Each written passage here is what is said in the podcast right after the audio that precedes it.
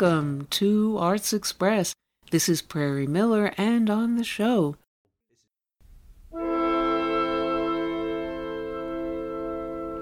Manufacturing culture.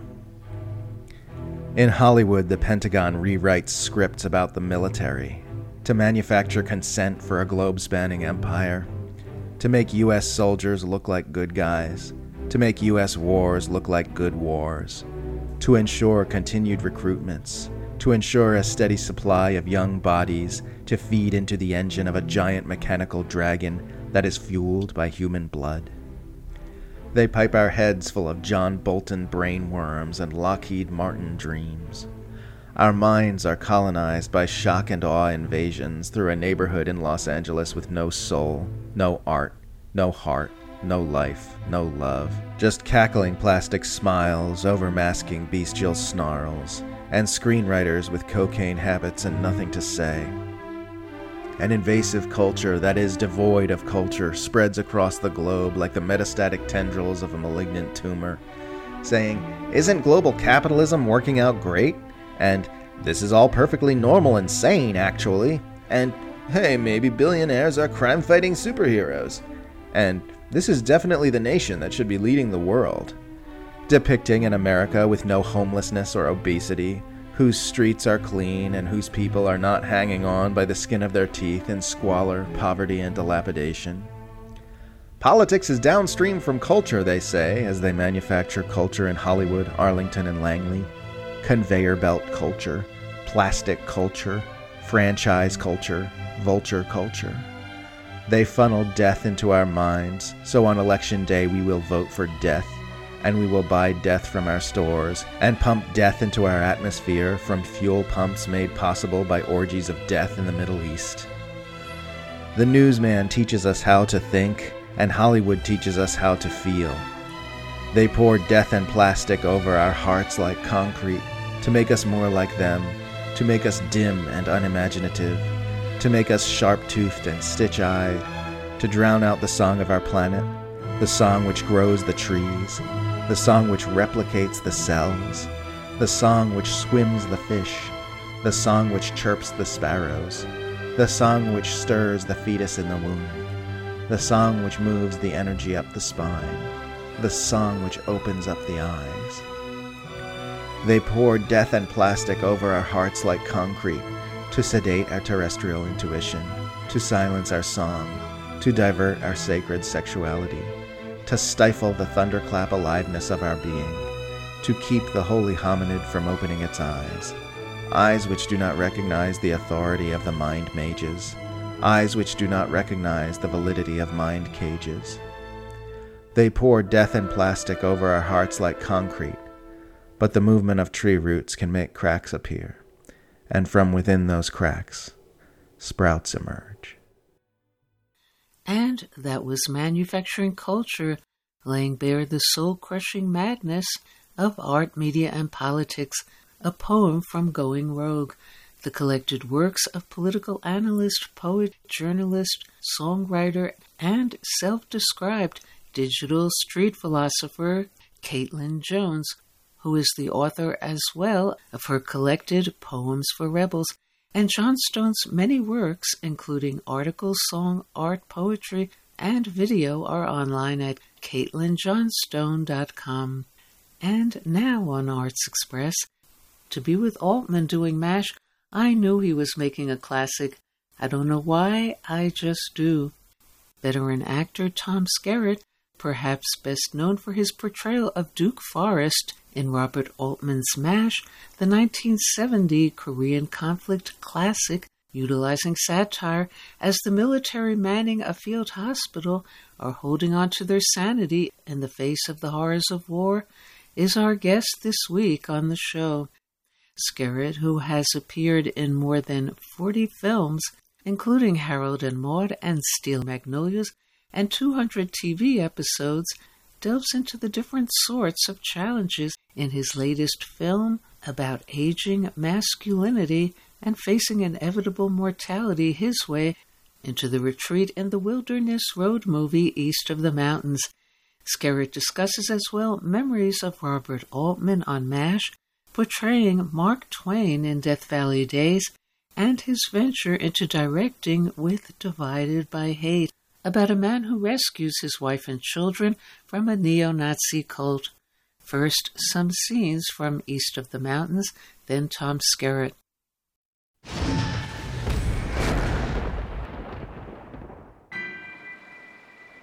Hi, Dad, it's Renee. I'm just not feeling that great about this trip that you want to take all alone. Are you from around here? Oh, I used to be. You sure you're gonna be alright out there? I'm gonna be fine. I'm just concerned about your health.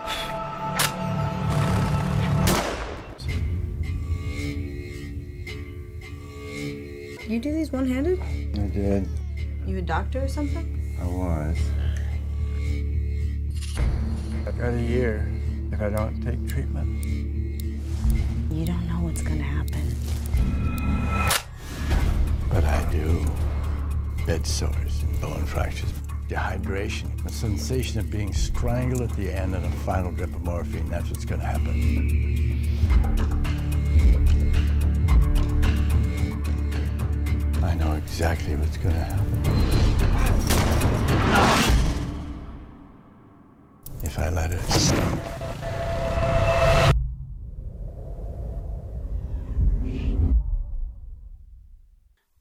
Was it about this brooding and complicated character, Ben, that inspired you to want to portray him in this film? I had met with David Guterson some time ago. Uh, loved his writing, his novel, especially East of the Mountains. And uh, so I said, well, I'd be glad to do it, you know. So that's how it all started, six, six or seven years ago. Is there anything you brought from your own life experience to play Ben and get inside his head? Everything we experience is who we come to be. And uh, basically, is what I represented. This is a guy who was a doctor for many years, and now he's no longer there, so he still has that discipline to do whatever he cannot do anymore. And a variety of things are suddenly all coming in on him. His wife has passed, his daughter's got issues, and the guy's been told he's going to die, and he's over 80. So, uh, how you deal with that? You tell me. Um, you just you just got to walk away off into the fields and you know just feel the sage and the breeze blowing and all the you know whatever is life over there. And, uh, that's basically all. You, you you just you know you're talking about something that's creative and it's wordless. You can't talk about the creative process. It is. It just happens. But that's where it comes from. All of our life. And what do you see as influencing your portrayal, if anything, being directed by a woman and someone from a much younger generation? Well, it's quite different because they, this is uh, what we had wanted. What David and I agreed on prior to all of this happening was that we wanted to have a woman in the position of director and one producer, and in state here in Washington. Uh, part of this is the development of the visual entertainment business here. Um, it, it, it's it's lovely to work with somebody in a different generation, but I've been we work differently. Uh, I think SJ came from directing in theater, and uh, so she had a different approach to do it. Mine is you're hired to do the job. You just get out there in front of the camera and you do the job, and you just know from all of your life experiences, including being an actor, that impulsively and instinctively you're going to be able to fit fit the suit without uh, discussing it. Now, one critic described your character as an expression of Hemingway like masculinity, presumably referring to males less likely to express feelings and suppressed emotions openly. What are your thoughts about that? I think it just goes to this guy's been a heart surgeon for many years, and this is something I know uh, from a couple of heart surgeons that we know and other doctors that we know is that there's emotional containment. The profession requires that you have emotional containment, so you're in control of a, a, a dramatic situation. So it, it follows that uh, here's a guy who's had this habit of retaining emotionally, retaining himself emotionally over a long period of time. And what does he do with it now? Hmm. Uh, because he still had that emotional thing. He's just lost his wife, got family issues with his daughter, and he's told he has cancer. I, all I know is that you don't do anything. You just, how do you process this? You go off into the fields. You go on the other side of the mountain, east of the mountains, and you run in the sage, and you smell it, and you kick up the sand, and just feel alive again for as long as you're there. And that's when you begin to recognize, okay, I got a day or two ahead of me, and I have a daughter that I want to reconcile with. And that's ultimately how you conceptualize it. Beyond that, I don't know how to describe it. I uh, am delighted that people are reacting the way they are, of course. You never assume anything, but I know that somehow or another I've been attached to uh, in the past uh, by in comparison uh, to several classic films with several classic directors. So I happen to come into this really knowing what's going on to begin with and what we can do with it. So for me, it's about doing the film, not necessarily as an actor, but helping it happen because of my saying, yes, I would like to do this film. So it's a lot of things. A lot of things are in this. Now, you've described as your mentor the late Robert Altman. How would you say he most influenced you creatively, and what are your memories of Altman on MASH? Yes, I mentored with Robert Altman. He was a TV director I knew and was friendly with, and he was doing a few TV shows. And, and I mentored to watch how he works because I, my, my consideration was becoming a director, which I am and have done. But that's really what I wanted to do. So I'm learning from this guy who was some TV director who called one day and said, Hey, I got a film to direct. I'd like you to be in it. And that was Altman. So it was a rapport that we had. And I was able to, to watch him pursue things, look at dailies, and come up with conceptualizations that I didn't know, but what every director does at that time. So to be with him doing MASH, I knew what he was going to be doing. I knew he was making a classic movie. I don't know why. I just do. And um, I've seen that with with uh, Alien. I've seen that with Top Gun. I've seen that with River Runs Through It, Steel Magnolia, some other films that you just know this is going to be better than usual. And I don't know how to go beyond that. And you've also ventured into directing with Divided by Hate, in which a man rescues his wife and children from a neo Nazi cult. Why was that important to you to direct that film? It's just something I'm drawn to doing because I, I, had to act in that as well, and uh, it, it is a fulfillment in my in my own soul to do a lot more than I'm I've had an opportunity to do uh, in, in the film business, and uh, and that's okay too. So the importance is that you just keep on moving. And you once said, I just do films that I would pay five bucks to see. What can you say about that? Well, you know, there's no reality in that, but I mean, the ideal is that you really, really want to be in something that you would pay to see, not just because you're in it. I don't, I never really was much for celebrity, so um, it was a matter of just trying to feed family, which was priority one. And how do you do that and dance around to get the best, some of the best films ever made? Um, good fortune. Good fortune. And in your very long and distinguished career, when Tom Skerritt looks in the mirror, what does he see? I'm all a man getting older but the child is still there. Men never lose. Uh, yeah. I think women do, but women, men never lose the childhood. and among the real life characters you've played, what was it about portraying Mark Twain in Death Valley Days that drew you in? wow, did I do that? Yeah. Mark Twain, that's Sam Clemens. Yeah, he went out to look for gold before he ever became Mark Twain. Um, I don't remember. All I know is that we I did several of those Death Valley days thing yeah. right at the beginning of his career. So they were all going out to near. Uh, I don't know. A lot of the stuff is what goes on around it, not so much what the films are. And that was a, really a lot of fun doing that because we were out in the, you know, near Grand Canyon and, you know, all of that. It just was lovely territory to be in. That's what I take away is a lot of having worked in Italy over a period of four years, where you are, the people you're with, the things you see. That's that's really what comes into the whole thing. And are you working on anything next? Oh, I'm writing all the time. Ah. Like. Yeah. Well, I'm working on too many things, actually. Nothing really. Yeah, I had to write about the imagination when she when this country's lost, so I have some thoughts about that, but we won't get into that. okay. And thank you so much, Tom Skerritt, for calling into our show. My pleasure. My pleasure. Thank you for having me. Yes, I appreciate that. Thank you very much. Bye.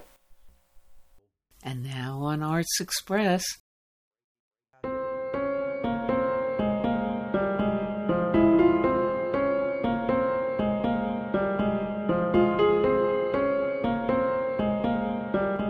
Can see a handful of radio telescopes poking above the trees. The largest, a 485 foot tall tangle of white beams holding a giant dish the size of two football fields. It looked like a wash basin for Godzilla. The telescope sat at the bottom of a four mile long valley surrounded by mountains up to 4,800 feet tall, which created a natural barrier against the outside world's noise.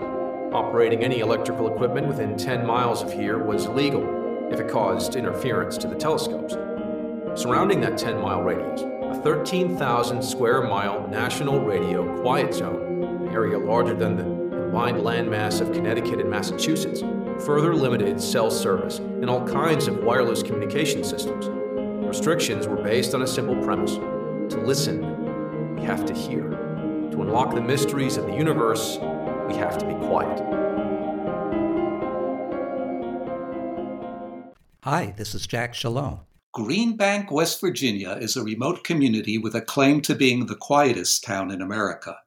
Cell phone, Wi Fi, and other electronic noise are tightly monitored.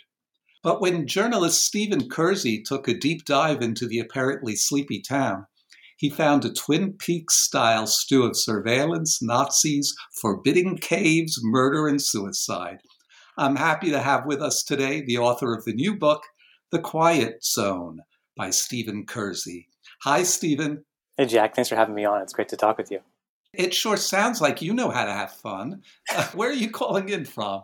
I'm actually in the Outer Banks of North Carolina. Oh, and you haven't owned a cell phone in a decade. Why was that? Yeah, I, I threw away my first and last cell phone in 2009. Back then, I was living in Cambodia and I was going to be traveling uh, across Asia. So I knew that device wouldn't be working as I traveled internationally. And I also just figured ah, I'll take a break from it and I'll get something new when I get back to the United States. But then when I came back to the US, I just kind of started bucking against the pressure from everybody around me to get the fanciest new iPhone or, or smartphone and be connected all the time, not for my sake, really for their sake. Uh, and it evolved into this like kind of experiment to see what's it like in the modern age to go cell phoneless. I believe that my life is no worse and is in many ways perhaps better for not having a smartphone. And uh-huh. that that decision is really what led me to Green Greenbank, this town where ostensibly smartphones are illegal and cell phone service is outlawed and Wi-Fi is against the rules. I thought I could go into this place and find, you know, a, a tech-free utopia where people would share my approach to life. Maybe. What percentage of Americans own a smartphone? 97% of Americans own cell phones, and I think it's about 80% of those 97% have smartphones. Wow. What brought you to Green Bank, West Virginia?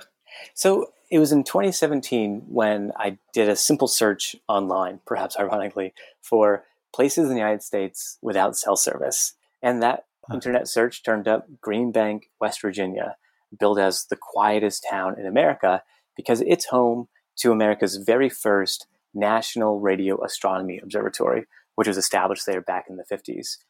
And just like you need to do, you know, optical astronomy in a very dark place where there's not a lot of light pollution, you have to do radio astronomy in a very radio quiet place where there's not a lot of radio pollution. And Greenbank, back in the 50s, was determined to be the best, quietest, suitable place in the eastern United States to have this radio astronomy observatory. It's it's very naturally quiet. There's not many uh-huh. people in this area. There's only about 250 people in, in the town of Greenbank and the surrounding county, which is the size of Rhode Island. There's only about 8,000 people in that whole county. Two thirds of it is state or national forest. So it's just naturally very quiet. You know, you go in there, it's a little bit like stepping back in time. It's things are a bit more quaint, things are a bit more quiet, at least on the surface. Stephen, why are they looking for those radio waves? What what's special So- about those so, radio waves? So everything gives off radio waves. You give off, you know, radio waves. We all give off essentially energy is coming off of us. And one form of that energy is in the spectrum of radio waves. And that radio wave is also, you know, a fingerprint to the universe. It's a fingerprint that clues us in on what things, you know, look like out there in the universe, what what's happening out there. And it's a fact that the world's very first search for extraterrestrial intelligence was done there in Greenbank, which introduces this wonderful irony, right? That the quietest town in America will perhaps be the first to know if ET is out there. EMFs are everywhere and even created by some appliances we might not think about, an air conditioner. What about just television and radio? Is that an issue also? Greenbank is protected by a couple of laws that establish it as being a quiet zone. The state legislature passed the West Virginia Radio Astronomy Zoning Act, which establishes that within a 10 mile sphere of any observatory, it's going to be illegal, essentially, to emit any interference toward the telescopes. And then there's a, another law protecting a 13,000 square mile area around Greenbank. This is called the National Radio Quiet Zone, and it was created by US Congress in 1958. And it deems that any kind of fixed installation, you know, that emits radio noise, has to be approved first by the Quiet Zone Administrator at the Green Bank Observatory.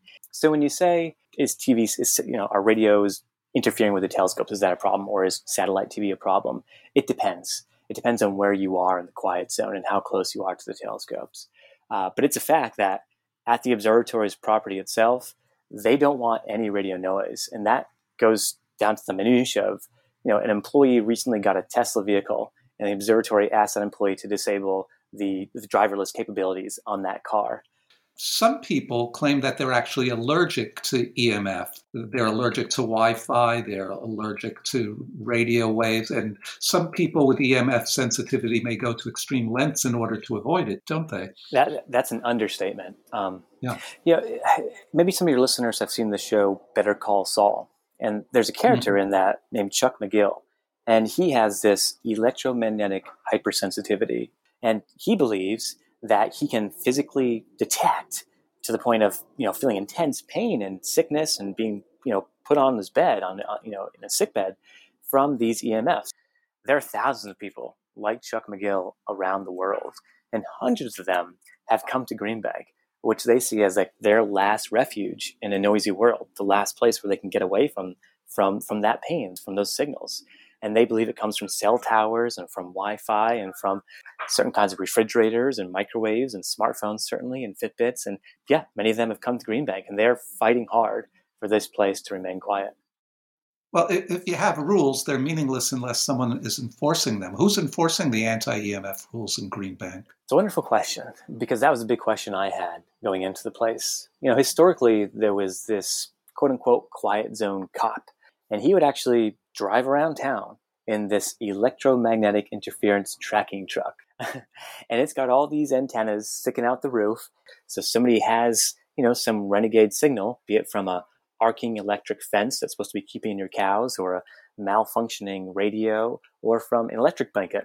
He's going to be able to pick it up and he would actually go around in that truck and he would ask you, "Hey, you've got a problem with your radio. Can I fix it?" And that'll fix the problem for both you and for us. But today it's a different thing when the community wants to join the modern world and have things like a smartphone or Wi-Fi or a microwave. And so now it's it's not convenient for the observatory to see those things come in even though the people want them. And it's become the fact that today there are more Wi-Fi signals in the Green Bank area than there are homes. It's become so polluted with Wi-Fi. Well, so some of this identification as America's quietest town is a little bit of hype. There's a lot that's not what it seems in Greenbank. There's an aura of Twin Peaks about the tale you tell. There's an outward vision of bucolic serenity, but underneath there's a dystopian set of relations and actions going on. And you eventually discovered that the radio telescope at Greenbank was acting as cover of a sort for another kind of agency in a nearby town called Sugar Grove. What was that about? So it turns out that the Quiet Zone administrator, she's not just looking out for Greenbank's telescopes. She is also looking out on behalf of a nearby military station in Sugar Grove, West Virginia, where to this day, the National Security Agency, it operates its own collection of about a half dozen radio antennas that are swooping in all of the communications essentially in the eastern United States. It's been called our country's largest eavesdropping bug. And it can only do that, it can only monitor the radio noise outside of the quiet zone by being inside the quiet zone. It's really the NSA that is the power behind the quiet zone and that mm-hmm. is keeping the quiet zone what it is today. It sounds like an improbable fiction, but uh, it, it, really is. We're, we're, waiting for the television series, Stephen. we really are. And underneath that Sugar Grove compound, there ran a, a whole series of underground caves. Uh, did they have a government use? I mean, I, this is like a, a 12 year old writing a Hardy Boys story. That's right. Yeah. I mean, it was, it, which has made it wonderful for me. Like, I felt like I was, you know, yeah. in the middle of a Hardy Boys story, uh, uncovering all this stuff. So the entire landscape there is riddled with caves. They have hundreds of miles of caves. And the Sugar Grove facility, it sits on top of a underground facility that goes at least two floors down and is at least the size of a football field. That's how large their underground facility is. And because it's a known fact that there's all these underground caves, there's a lot of intrigue and conspiracy and mystery over, you know, could that underground facility perhaps connect to these caves and lead into something deeper in the mountains? And another reason why that conspiracy and that intrigue is there is because the US government did, in fact, secretly build a massive underground bunker in the quiet zone down in White Sulphur Springs in West Virginia, which is just at the very southern edge of the National Radio Quiet Zone. Back in the 50s, US Congress, at the behest of President Eisenhower, said, you know, we need to build a massive underground facility that could potentially hold 1,200 legislators and their aid in the case of an attack on Washington, D.C. And for about 40 years, it remained totally hidden. It's underneath the, the Greenbrier Resort there in White Sulphur Springs. And uh, it was only uncovered in the 1990s by the Washington Post. And there's a funny aspect to that article. I went back and read it. It quotes locals saying, it wasn't a secret. We all knew it was there. If you if you saw them building this extra wing to the Greenbrier Hotel, anybody could have known that there was like more happening there than just a hotel. They were going way too deep underground. We always knew that there was something secret there. Well, a mini series wouldn't be complete without Nazis. So, Stephen, bring on the Nazis. yeah, you know, there's this strange magnetic quality to quiet. Everybody wants a piece of quiet, and in an increasingly noisy world, that quiet has a, a, a, magnetizing pull to it, with more people coming in search of quiet to get away from it all. The the radio astronomers wanted to get away from it all. The the spy agency they wanted to get away from it all so they can monitor that noise. The electrosensitives they want to get away from it all in a quiet place. Neo Nazis, in fact, also wanted to get away from it all, and not just any group of neo Nazis. This was the National Alliance, which was founded mm. and run by William Luther Pierce William Pierce, most notably, is the author of The Turner Diaries, which is this infamous book of racist futurism that's been con- called the Bible to the racist right by the FBI itself. This is a book that's been credited with having an influence on dozens of acts of deadly racist violence around the world over the past half century, most notably the 1995 Oklahoma City bombing perpetrated by Timothy McVeigh, who you know, carried this book around for years. He sold it at gun shows. He gave it away to people. He had a copy of it that was highlighted and underlined in his getaway car from Oklahoma City. And to this day, you know, perpetrators of this deadly racist violence are still crediting that book as an inspiration.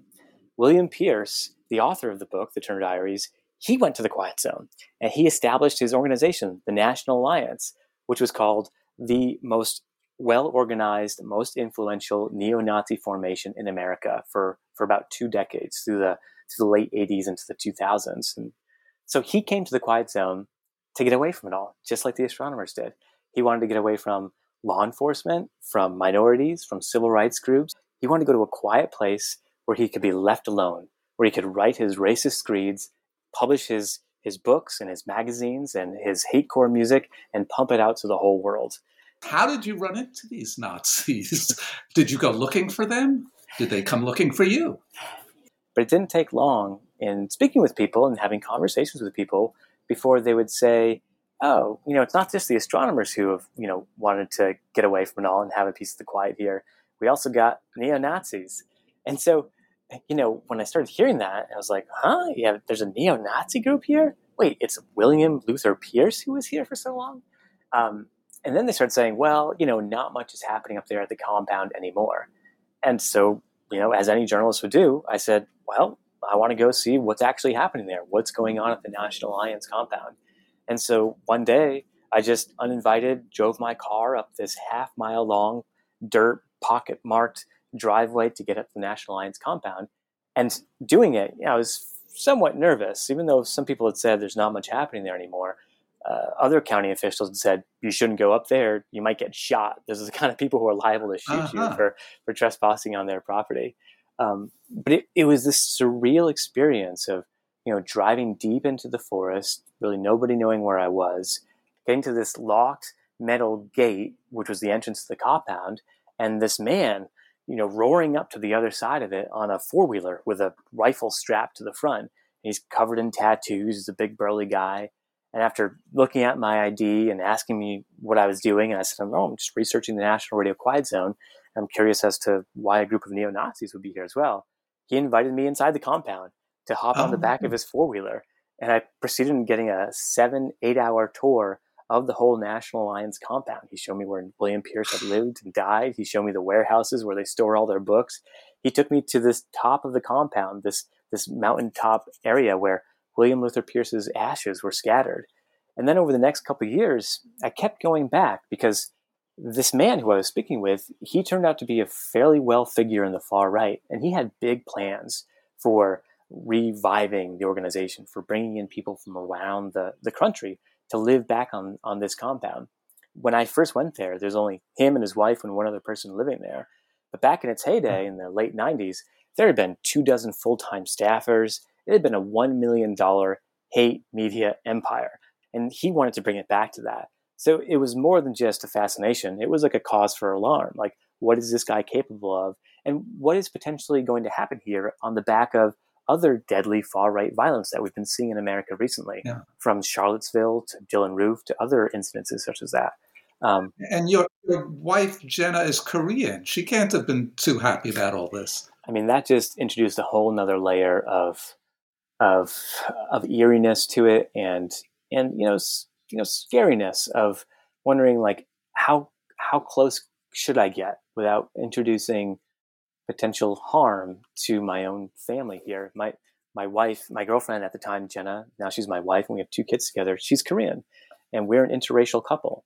And it's a fact that William Pierce he wrote a sequel to the Turner Diaries called Hunter, and it's about a racist serial killer who goes roving around the country killing blacks and Jews and people in interracial relationships.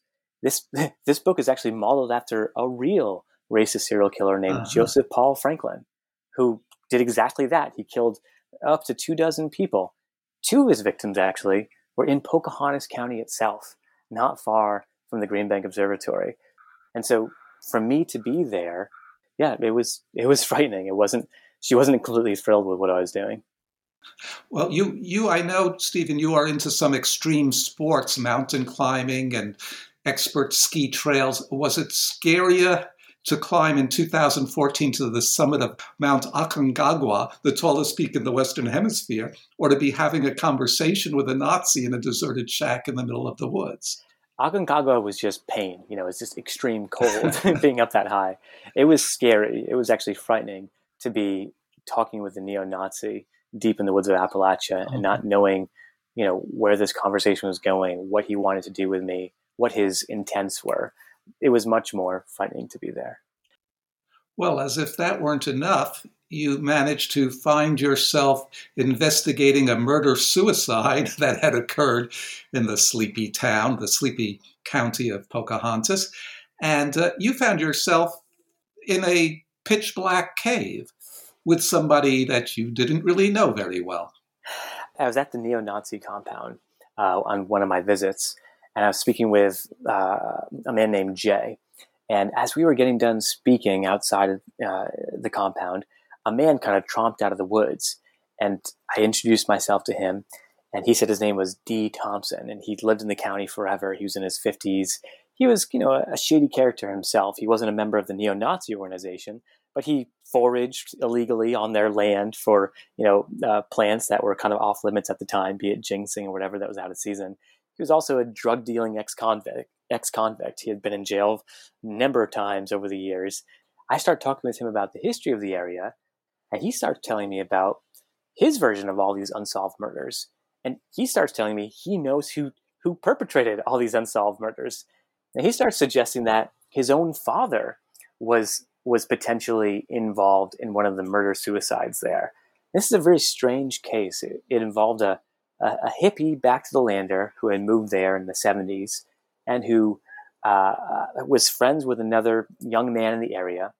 The young man went missing, and then this hippie back to the lander also went missing.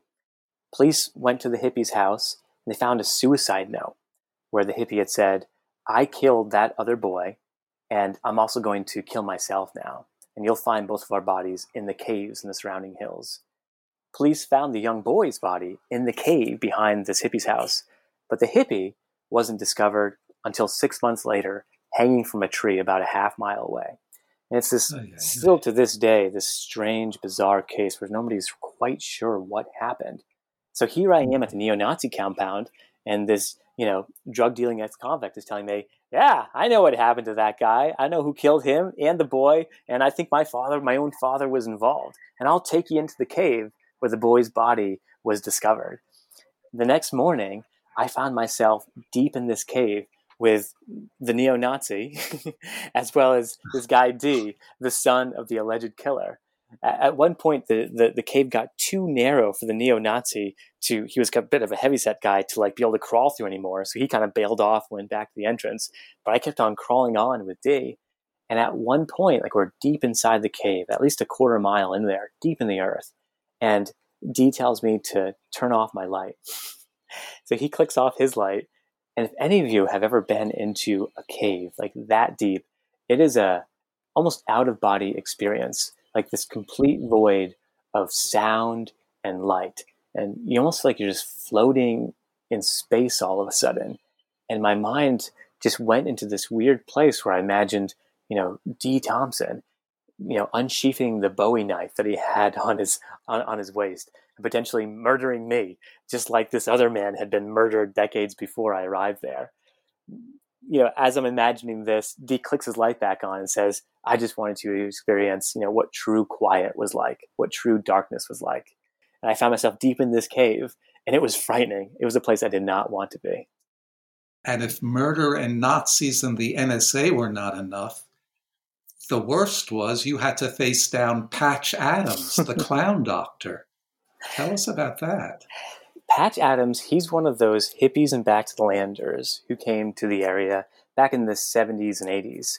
So, Patch Adams, uh, you know, this is the Patch Adams that you all might know from the 1998 blockbuster starring Robin Williams. Robin Williams was Patch Adams, that's what made him famous.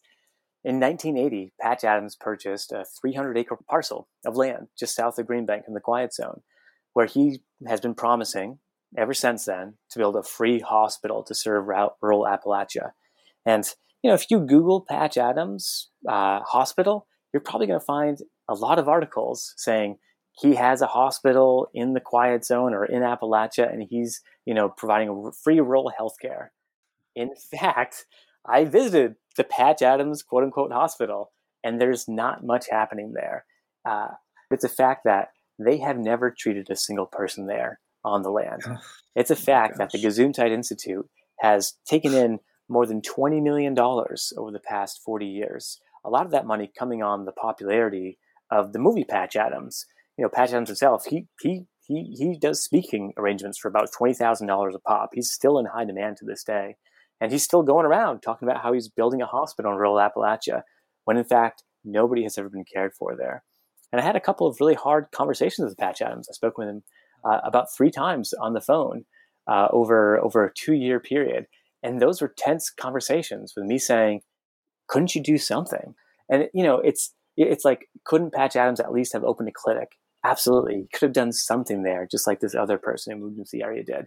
But he hasn't. It's a wild, outlandish plan that he's still promising to build someday. Wow. So I guess if, if you weren't afraid of being sued, you could say that Patch Adams was a fraud, a total fraud. Yeah, sure. I'll let you say it since you're not afraid of being sued. Let me say it. you went back to Green Bank a, a few times. How had things changed? Somewhat depressingly, I found that by the 2019, the Quiet Zone cop was detecting like a 50% increase in Wi-Fi signals around the Green Bank area you know, dozens of new signals have been popping up, polluting that radio environment, like on the depressing side. Uh, on the positive side, I found that the hmm. neo-Nazi organization was essentially, you know, closing shop, and they since moved their headquarters to Tennessee. Your experiences in the Green Bank area were so disparate, so unusual, and so unexpected. Uh, do you find any connections in all this, some overarching meaning? You know, one is simply that there is no paradise on earth, right? Uh, so many articles portray this place to be an offline utopia where people are happy to follow the law of the land, where they're you know happy to live a quieter lifestyle where Wi-Fi is not illegal, can't have microwave or smartphones. But in fact, like they do have all those things. Like for outsiders, I think there's often an attraction to the story of there being one place in the world that's you know living quietly for the rest of us that there's still one group of people, almost like in the book Brave New World, where they're living, you know, the way we used to live. They're like the original humans. But in fact, that's not the case. And if we want to have any quiet in our own lives, we're going to have to fight for it on our own. If even Green Bank can't remain quiet, what hope does the rest of the world have for staying quiet? And that ties it back into my own search for having a quiet place, my own, you know, refusal to get a mm-hmm. smartphone. And, you know, what does that mean for me? Any chance you'll get a smartphone anytime soon?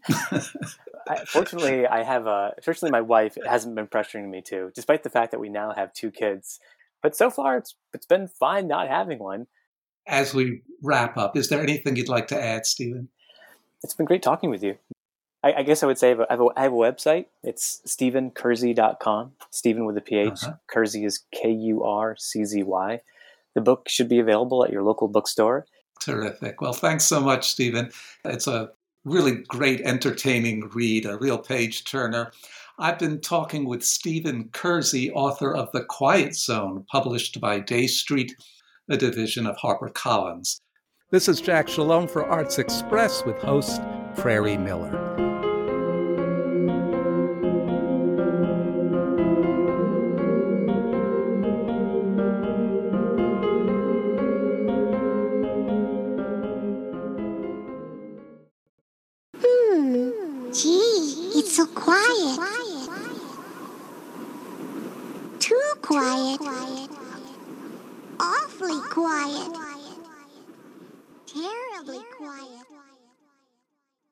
And we'll go out now on Arts Express with Dinner with the Devil, or so it would seem.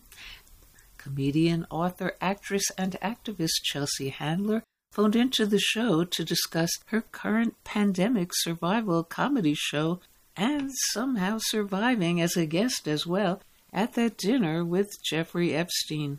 And as a guest of Katie Couric at the House of Epstein, she could only describe as just one of those weird nights with a strange assemblage of guests as well, counting Charlie Rose, Woody Allen, and Prince Andrew.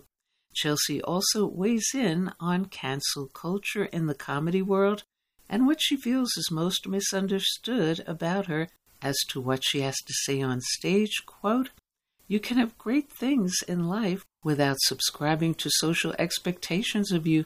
So, yeah, it's important to stand for something. That's it. Hi, how are you? And welcome to our show. Hi, thank you. Now, anything to say about your visit to that Jeffrey Epstein dinner party you attended that you later described as, quote, just one of those weird nights? Well, Woody Allen and Soon-Yi were there. This was about seven, I don't know, 15 years ago. I didn't really know who he was at the time. Katie Couric brought me.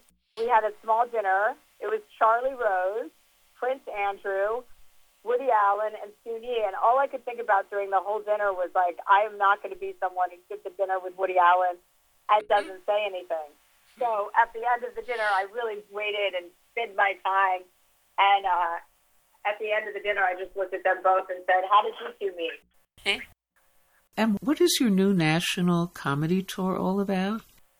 Well, it's called Vaccinated and Horny, and it is a great opportunity for me as a comedian to bring audiences together to laugh and uh, roar about the last years of our life. Because if we don't make fun of it, it's pretty depressing. So I am making fun of all of my behavior and all of everyone's behavior, really. There was a lot of COVID tests in my backyard for potential suitors when I realized this pandemic was going to go on for a long time.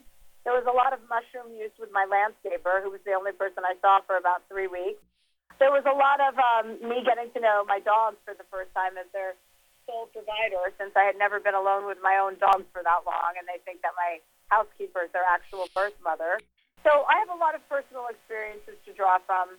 My sister invaded my house with her three children, and I've spent my entire life, you know, very committed to being alone and single. So that was a big affront to have three children all of a sudden living with me, adult children, because apparently parenting never really ends. And why this tour and why now? Well, it's, it's the beginning of the reopening of the whole country, so I wanted to be a reason people were coming back together.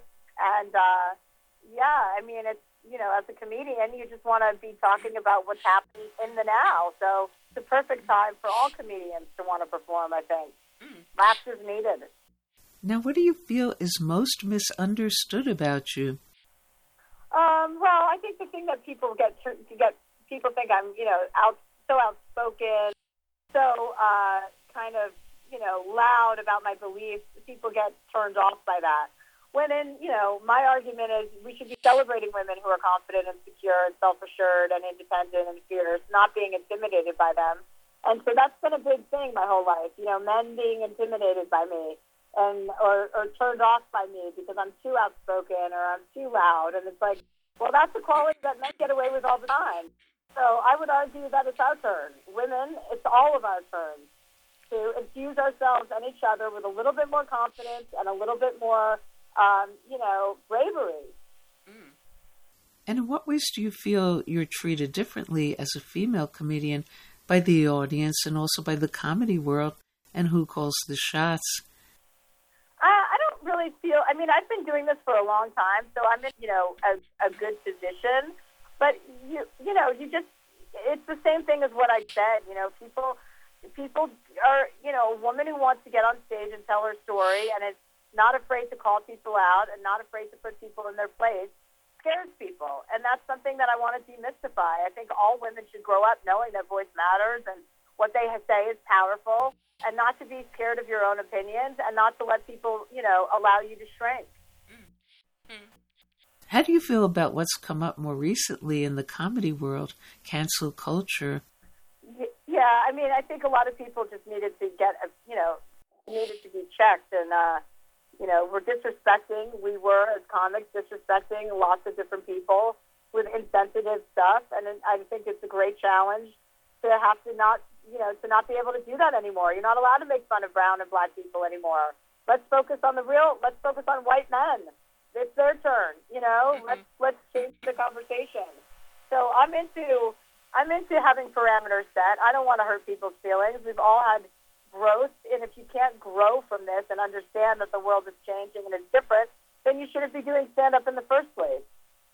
And what can you say about once turning down a request to pose nude in Playboy? Well, I'd like to be in control of all my nude work. So if I'm ever going to do that, I do that on my own Instagram. And when Chelsea Handler looks in the mirror, what does she see? Uh, I'm proud proud of myself, and I'm proud of the example I'm setting for other women that you can achieve success and do it by yourself, not rely on a man. You can, you know, have all the great things in life without subscribing to what society expects of you, which is motherhood and marriage. You know, we're better than that, We're smarter than that. We have more to offer than that. So uh, I like to think that, you know, I stuck by my word and I've achieved a lot, and I'm a pretty happy camper for it. So, yeah. Now, you've said about being heard politically that, quote, I don't care how annoying or loud I am. It's important to be loud. Please elaborate. Well, it's important to st- st- stand up for something. If you see something, you say something. You know, it's important to it's important to uh, to, to to to stand for something. That's it. I mean, I, I if, you know, if people aren't going to say something when they see something, then what's the point of society? You know, I, I, I just feel very passionately about that. And anything else coming up for you? Yeah, we're turning my uh, latest book, Life Will Be the Death of Me, into a uh, TV show that I will be starring in, which is kind of like a Curb Your Enthusiasm. So I'm pretty excited about that. And any last word about your tour? You know, to bring people together. I think we miss togetherness and we miss being in the same place and laughing and reminding that that is really kind of the best medicine. And more information about Chelsea Handler's National Comedy Tour is online at chelseahandler.com. And that's all we have time for today on Arts Express Expression in the Arts. And if you'd like to express yourself too, you can write to us at theradiogoddess at gmail.com. Until next time, this is Prairie Miller leaving the station.